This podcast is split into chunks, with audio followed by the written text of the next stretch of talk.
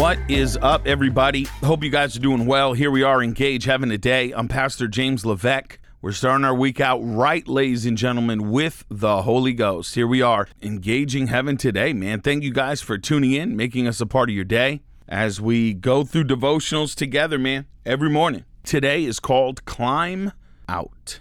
Romans 10, verse 17 says, Faith comes by hearing, and hearing by the word of God. Train your mind to think positively. Fear and anxiety are, anxiety are only going to have a negative impact on you. Faith isn't a feeling. Faith is moving on the word. Feelings will come, but don't judge faith by feelings because that means depression would be faith since it's a feeling. And depression, as we know, is not faith. Faith comes by the word of God. We need to declare life and hope.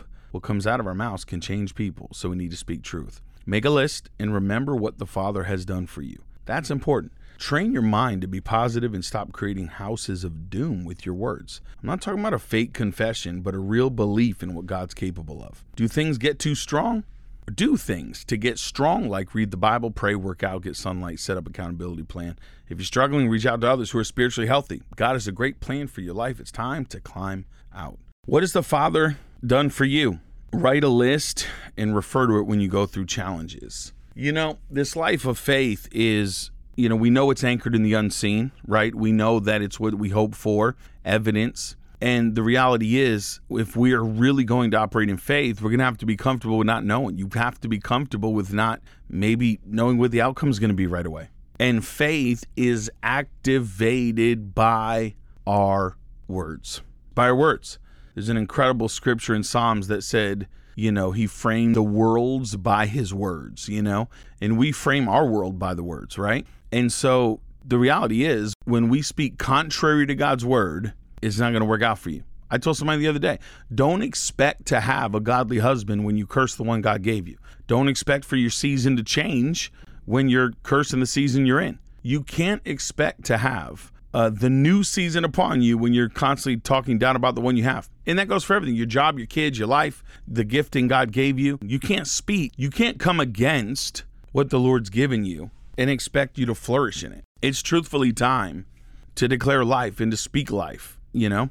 And whatever the word of God says is what we're going to believe. It's not about faking it, it's about speaking what we know is true. The Bible says that he paid for my sickness on the cross, and by his stripes I was healed. Well, then that's the only report I'm believing.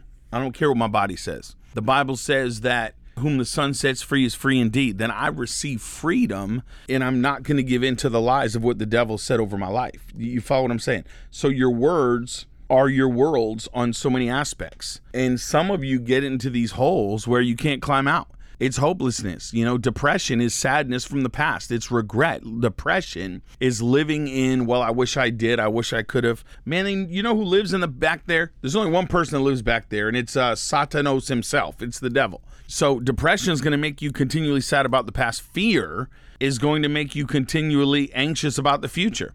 You got to climb out of both those holes. They're two traps waiting for you to destroy the life that God gave you. And so we have to climb out by our belief, by our confession, by our worship. You know what you can't do? You can't sin in the presence of God. So the more you worship, and this is what I love about worship worship makes God so much bigger than your problems. You ever been there on a Sunday morning? I have, and you're worshiping God, the presence of God is moving, and you're like, man, nothing is impossible with God. Yeah, that's what worship does.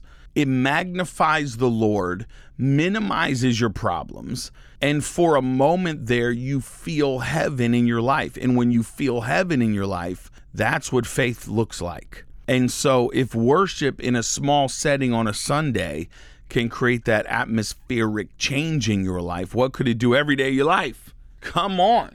What could worship and devotion do every day to your life to change the outcome?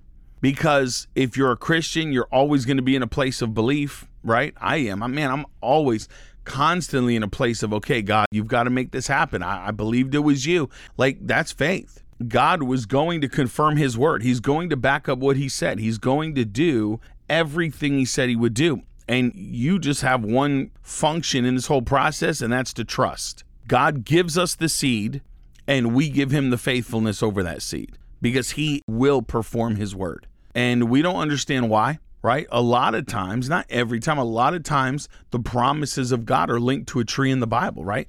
Desire, realize, become a tree of life, like all of these things. Well, guess what? When you desire God's purpose for your life, man, you start to become like a tree planted by the river.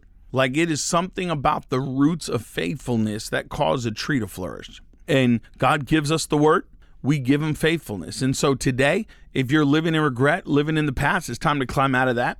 If you're anxious about the future, it's time to climb out of that because faith and worship will change our perspective. And you are not called to bear these burdens. Jesus paid for them on the cross.